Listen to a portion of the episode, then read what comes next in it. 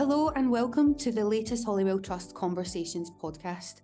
My name is Fiona Corvin and I am the Development Manager with Holywell Trust. I'm joined today by our researcher, Paul Gosling. Uh, hello, Paul. Hi, Fiona. Paul, can you explain what we are discussing today and why? Uh, thanks, Fiona. Northern Ireland has a serious crisis of violence against women, in particular within the home. It's been widely reported that the rate of murder of women in Northern Ireland connected to domestic violence is nearly the highest in the whole of Europe. And of course, the issue goes far beyond murder and even beyond domestic violence. There's a wider context of intimidation within the home, emotional abuse, bullying, and coercive control. Uh, while this is not exclusively conducted by men on their female partners, this is the most common type of domestic abuse. So, Paul, that is the context, um, and it sounds worrying. Is it is it getting worse? Yes, uh, it was widely said that the extent of domestic violence increased as a result of the COVID pandemic and the lockdown.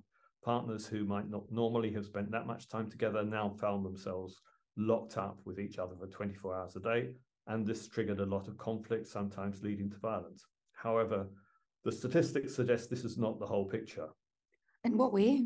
Because domestic violence continued to increase after the pandemic was over, or at least the reported rate went up. Uh, we can never be certain whether the violence has increased or if it's the reporting that's increased, not least because it's been talked about much more. So, what are the figures then? So, in the year ending March, there were 32,875 incidents of domestic abuse reported in Northern Ireland to the PSNI. That's a slight fall over the previous year after a consistent period of increases.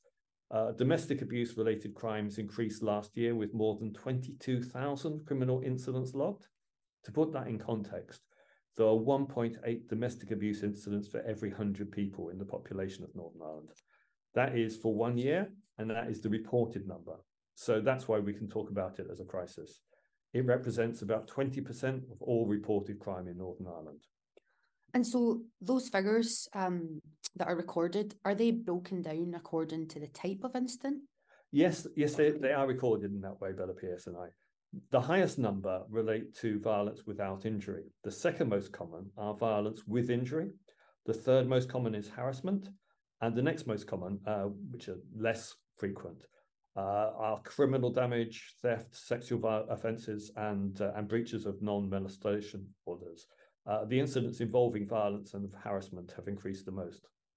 And we have also seen murders and suicides emerge from domestic violence as well, yeah? Yeah, sadly, uh, that is right. Uh, there were eight what were termed domestic abuse homicides recorded in the 22 23 year in Northern Ireland, one of which was actually committed a few years before, but only recorded as such in that year. Uh, in the previous years, there were eight, nine, five, four, and 11 homicides in each year. Now, in some years, almost half of murders in Northern Ireland have been related to domestic violence. And that's without taking into account suicides that have followed on from years of domestic abuse and coercive control. And that's a point that was raised in the BBC television documentary in the last few days.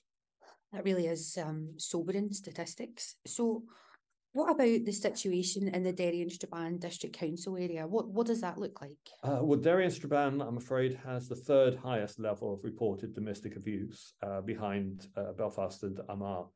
Uh, there were more than 3,000 domestic abuse incidents and more than 2,000 re- related crimes in Derry and Strabane in each of the last two years, with the numbers increasing. Also worrying. So, what about more generally? What do we know about the extent of violence against women and girls? Yeah, this is something that uh, the the government in Northern Ireland has has been getting research done on uh, in order to try and develop policies. Uh, as part of that, it commissioned both Ulster University and Queen's to to produce reports looking at the, the, background to this. Now, the Ulster University report, which was published quite recently, actually in a way even more disturbing than the PSNI figures. In, in what way is, is it more disturbing? Well, Ulster University's report found that almost every woman surveyed, 98%, had experienced some form of violence or abuse during their lifetime, and seven out of 10 experienced this in the previous year. That's, well, that's really, really worrying. Um, but this isn't all related to domestic abuse. No, it isn't. And the very worst incidents of violence and abuse are most commonly committed by strangers. They constituted 29% of the cases. Uh, but a partner was responsible for 23% of the incidents, a friend or acquaintance 19% of those cases, and more than a quarter of the incidents took place in the victim's own home. What is most disturbing of all is that in most instances, the victim felt unable to report or talk about the incidents because of shame and embarrassment. Only in a third of cases could the woman or the girl feel able to report the incident or even talk about it. Uh, I should add that the author surveyed 542 women, so it, it was a reasonably large survey.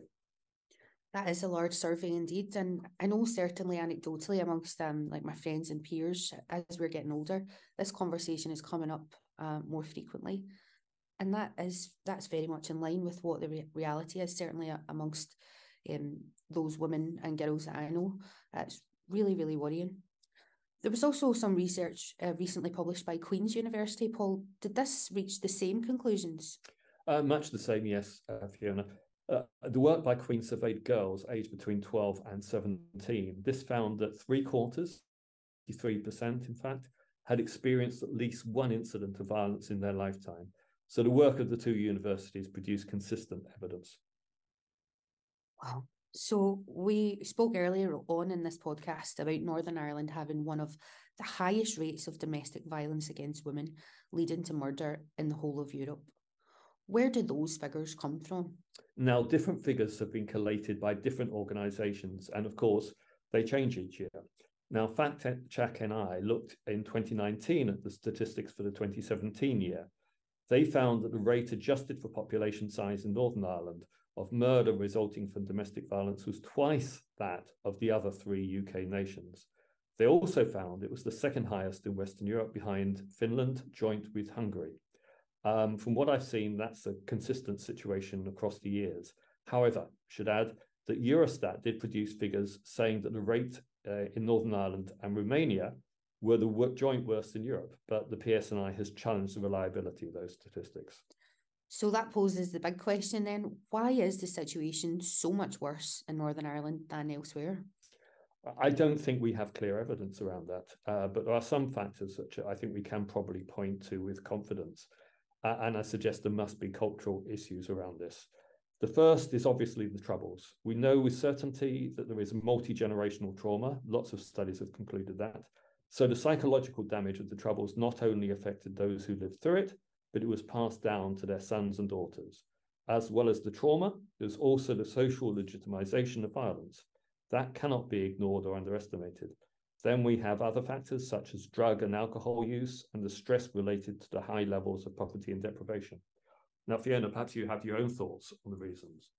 Um, I have some thoughts. I do. Um, I think that there is an indication of some issues regarding uh, like cultural, um, the, the past of the culture. But I also think that the issues of deprivation um, and lack of social mobility here play a huge role in this. Um, and I think culturally here, society is made up a bit differently, even in terms of the role that, that women play in workplaces um, and in wider society. Um, I think that there could be a lot more done um, to advance things, and perhaps also the relationship that people have with um, like law enforcement and the PSNI, um, and there may be some some challenges around that. But aside from my thoughts, my hopes are that this is a circumstance that improves over time and, and does not worsen. So, Paul, can you advise us what new laws have come into place uh, to protect women and other victims who are suffering from domestic abuse, coercive control, and violence in their own home? Yes, uh, you're quite correct, uh, Fiona. A new offence was introduced last year, which extended the definition of domestic abuse to include non physical abuse. That includes uh, coercive control, intimidation, and the psychological, emotional, or financial abuse of a person and that also includes the use of digital and other technologies. More than a thousand people have been arrested in the last year as a result of this new law. And that law has also been strengthened in the Republic, which has also provided new obligations on employers to provide support to staff who are dealing with domestic abuse. Well, that's welcome news, um, and it's good to see that new uh, legislation is making some positive change. So, Paul, um, thank you for explaining that. Who are our interviewees this week? Our first interview uh, is with Elaine Crory, who's a lobbyist with the Women's Resource and Development Agency, which is campaigning against sexual harassment and violence in Northern Ireland. Now, she explained the campaign and suggested why this is such a major problem here. Great stuff. Um, so let's listen to Elaine and hear what she has to say. So the campaign really came about, um, and and speaking specifically here of projects like Raise Your Voice and other work we've done around that, like as women's sector lobbyist, I've been leading quite a lot on violence against women and girls generally, but specifically on those areas that often fall through the cracks of traditional um, work. So you have, for example, Women's Aid obviously speak about domestic abuse in all its forms, including sexual violence within relationships. But there's all sorts of other sexual harassment, sexual violence in general that doesn't fall into that category.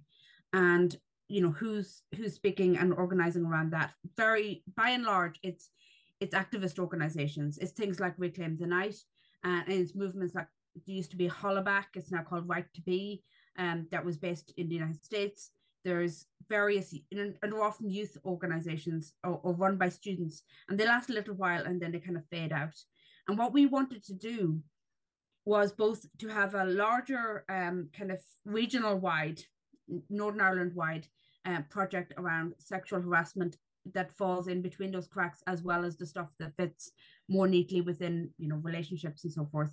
But also, we wanted to give that sustainability and to have it um, kind of link up with other organizations. And uh, so that we're speaking about sexual harassment and sexual violence as a whole, as a full phenomenon, and not as a discrete part of something else.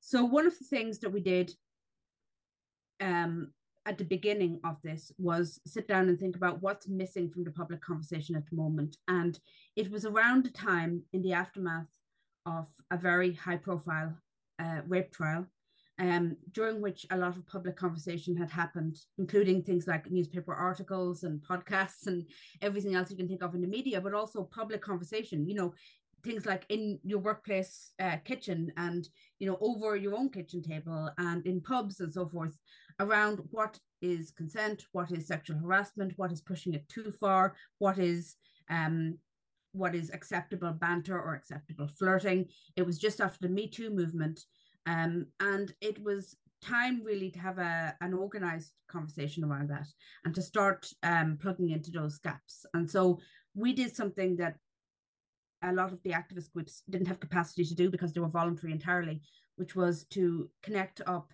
uh, all those conversations, do do public workshops where we talk about and explore those things around consent, around what is sexual harassment, uh, what is acceptable and what is not, um, but also to do some sort of lobbying around that and, and to, to have it more on the agenda. And, you know, we were part of that conversation, by no means the only group pushing for it, but part of that conversation around having upskirting and downblousing criminalized, which we just um just come onto the books this week, in fact. Uh, you know, because it's one of those things that it didn't fit neatly into the category of something like domestic abuse because it's often from a stranger but it, it is very much sexual harassment. And we talked about online harassment as well, and the various different ways that, you know, as technology evolves, sexual harassment evolves. It as many new technologies as will exist in five or 10 or 15 years in the future, there'll be new ways of using that to harass and abuse people, unfortunately, unless we do something about the attitudes behind it.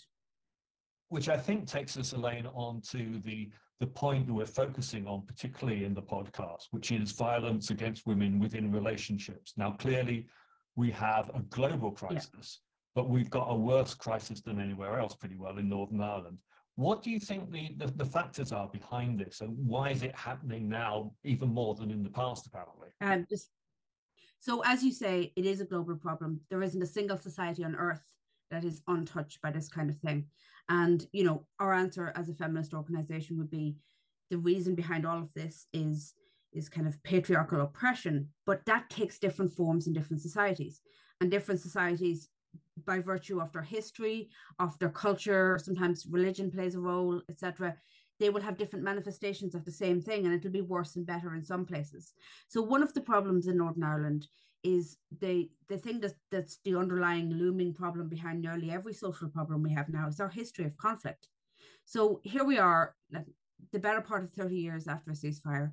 And an awful lot of the, the wrongs done during that time have not been properly addressed. So we have become quite used in this society, I think, to justice not being done.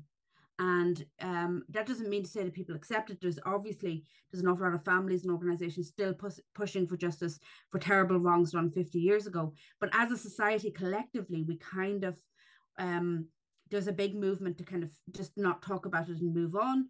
But also because such great wrongs were done in the public eye, sometimes in the public square, quite literally, in the full sight of everyone, and they didn't get justice. There's almost a feeling like, well, how are you expecting justice for this thing that happened to you in, in the privacy of your own home and that you're still here to talk about? Should you not be grateful nearly that you're still here? Now, obviously, nobody is phrasing it in exactly that form, but it just became of lesser importance collectively in the public interest. There were too many much more urgent things on people's minds. And now that that time has passed and things have moved on, um, I think that attitude still hangs around. That attitude of, listen, Uh, on the big scheme of things, this is not that big a deal. But also, we have a very macho culture here. And it's evident in the fact that whenever you speak about these issues, including, for example, when Women's Aid and others were leading a campaign to try and get a violence against women and girls strategy, we now have a draft version of that. But it's our first ever draft, and we still don't have the actual strategy. And even when they started opening their conversation and MLA started to speak about it publicly, and then there was a vote in the assembly, throughout all that time, there was a lot of public backlash of people saying, well, why are you making it out like this is a bigger problem than it really is? Every time there's a, a tragic, you know, horrendous murder of a woman or a girl in this place, this conversation comes up again. Why are you making it seem like it's a bigger problem than it is? Or why are you pointing the figure finger at all men? And the answer is we're not pointing the finger at all men, apart from the actual individual person or people who responsible for the act there's a big we're, we're pointing the finger at a culture not at, at men as individuals but as at a culture that has enabled this to happen. And for a very very long time throughout the conflict as well as these great injustices that took most of the public attention there was also the reality that the police weren't particularly trusted by approximately half the community. And by the other half of the community the police came from that community by and large. And so very often there was a feeling of a lack of privacy. And also sometimes, you know, police's hands weren't fully clean either. It is still true, and this is not unique to Northern Ireland, that there is a problem with domestic abuse and sexual violence within the police force. Um, and perhaps it's, it's that degree of power that actually attracts some people like that to a role like police in the first place. And so police haven't always been safe to report to. Um, that's true everywhere, but it was particularly true here during the conflict. And an awful lot of these things were dealt with, quote unquote, in house, which realistically meant by paramilitaries. And of course, paramilitaries were abusers too. Not only were they abusers, they were abusers with arms, you know, with, with, with weapons and with connections. And we still have problems with people who were maybe in the past in relationships with uh, people connected with paramilitaries um, who, when they go to leave an abusive relationship with a man who is like basically professionally violent, uh, not only do they have to leave him, but they have to leave the whole network in their community. So when we talk about paramilitaries holding communities in coercive control, that also includes the individuals who are sometimes in relationships with those paramilitaries. So it's a real, um, it's a historical problem. It's an ongoing problem because, as we know, paramilitaries are still very active but also it's a it's a bigger cultural problem and we have a real discomfort with sometimes pointing that out because i don't think we've got used to having mature conversations about this in our society yet. We need to get there. Thanks to elaine for that. That was really interesting. Yes uh, and our second interview is with the belfast health and social care trust. Uh, their uh, senior staff samantha wan and orla barron who have won an award from the Healthcare People Management Association for their production of a domestic and sexual violence and abuse support toolkit, which supports staff who are victims of violence and abuse. It's really heartening to hear that there's a positive change. Um, so let's listen to Orla and Samantha and hear more about the positive work they're doing uh, to make a difference for their staff and for others. So I suppose uh, the context of this was we have had uh, domestic abuse uh, and sexual abuse policy and support service in situ now for 15 years. Um, and it's set to um, support staff in the workplace who are experiencing domestic abuse um, and the fact that it isn't uh, something that they can leave at the front gate when they arrive for work every day and it impacts on every facet of their life. So we um, feel that we as an employer have uh, a duty of care to support our staff whilst they're at work. Um, and the support service is all about, uh, we have trained volunteers who um, then meet with the person to give them uh, practical support in the workplace and to offer them some emotional support as well. Um, and I suppose during COVID times when people were forced to stay at home, um, it domestic abuse became a, a whole different um, aspect, and we needed to be able to communicate with our staff. So the idea was that we would have this digital toolkit which would replicate all the information that the support officers would give um, and also provide access to people for them to um, access the support that they needed uh, independently as well. And what does that mean practically for your staff who are either receiving uh, sexual abuse, or domestic violence, or even emotional abuse? I suppose. I, I guess it covers all three scenarios. Yeah, well, we have a range of support mechanisms in place, um, ranging from financial support in terms of a salary advance, uh, in terms of redeployment to another facility, in terms of security and safety measures, in terms of um, negotiations with the manager, just to inform them, obviously, with the staff members' consent about the circumstances, the extenuating circumstances they're experiencing, and that may be the reason why their performance hasn't been as good, their concentration hasn't been as good. They're either always in work or their absence rate is quite high. So it's just about uh, being a supportive employer and ensuring that people are um, feeling feeling that they're valued and that um, you know that we are a, a supportive employer. And what do you say to staff about how they should approach you? Because obviously it's something that people are going to feel very concerned about raising with their employer. So we we have a huge uh, communication sort of strategy in terms of we have fifteen thousand calendars that are printed off every year. Um, that's kind of the calendar there, and it has all the um, support details on it.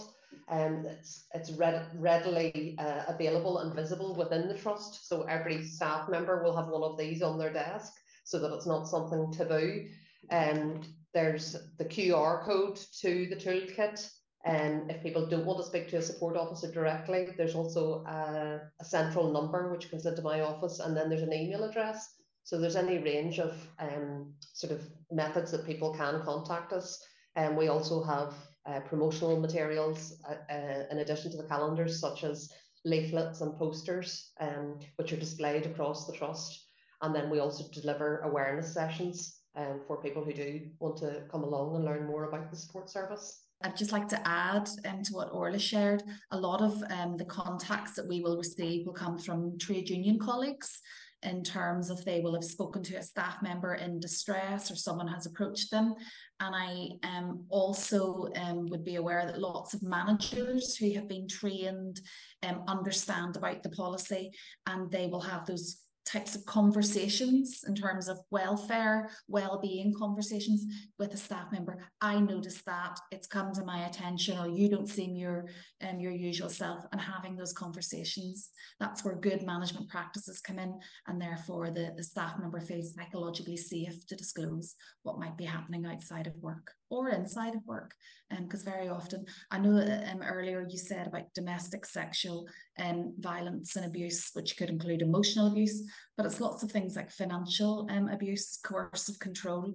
We had someone who was no longer in a relationship. In fact, the relationship had broken up up to two years ago, and they were subject to um, what's what's commonly referred to as revenge porn from that former partner, and then cyberbullying, whereby um, individuals are ta- uh, tracked and um, their phones, um, their location of their phones, etc., or they're not permitted to have mobile phones, and then clearly um, the intersectionality of all of this, and we have discussed this with colleagues from ethnically diverse background and their experience in terms of um, religious, cultural um, influences, and their experience can be um, exacerbated by some of those factors. So it's it's wide ranging. We hear it from lots of sources, and Orla um, and her team have developed the toolkit in such a way that it is future proof and it, it also meets the current demand. So it's something that we always work and to review um, and to develop.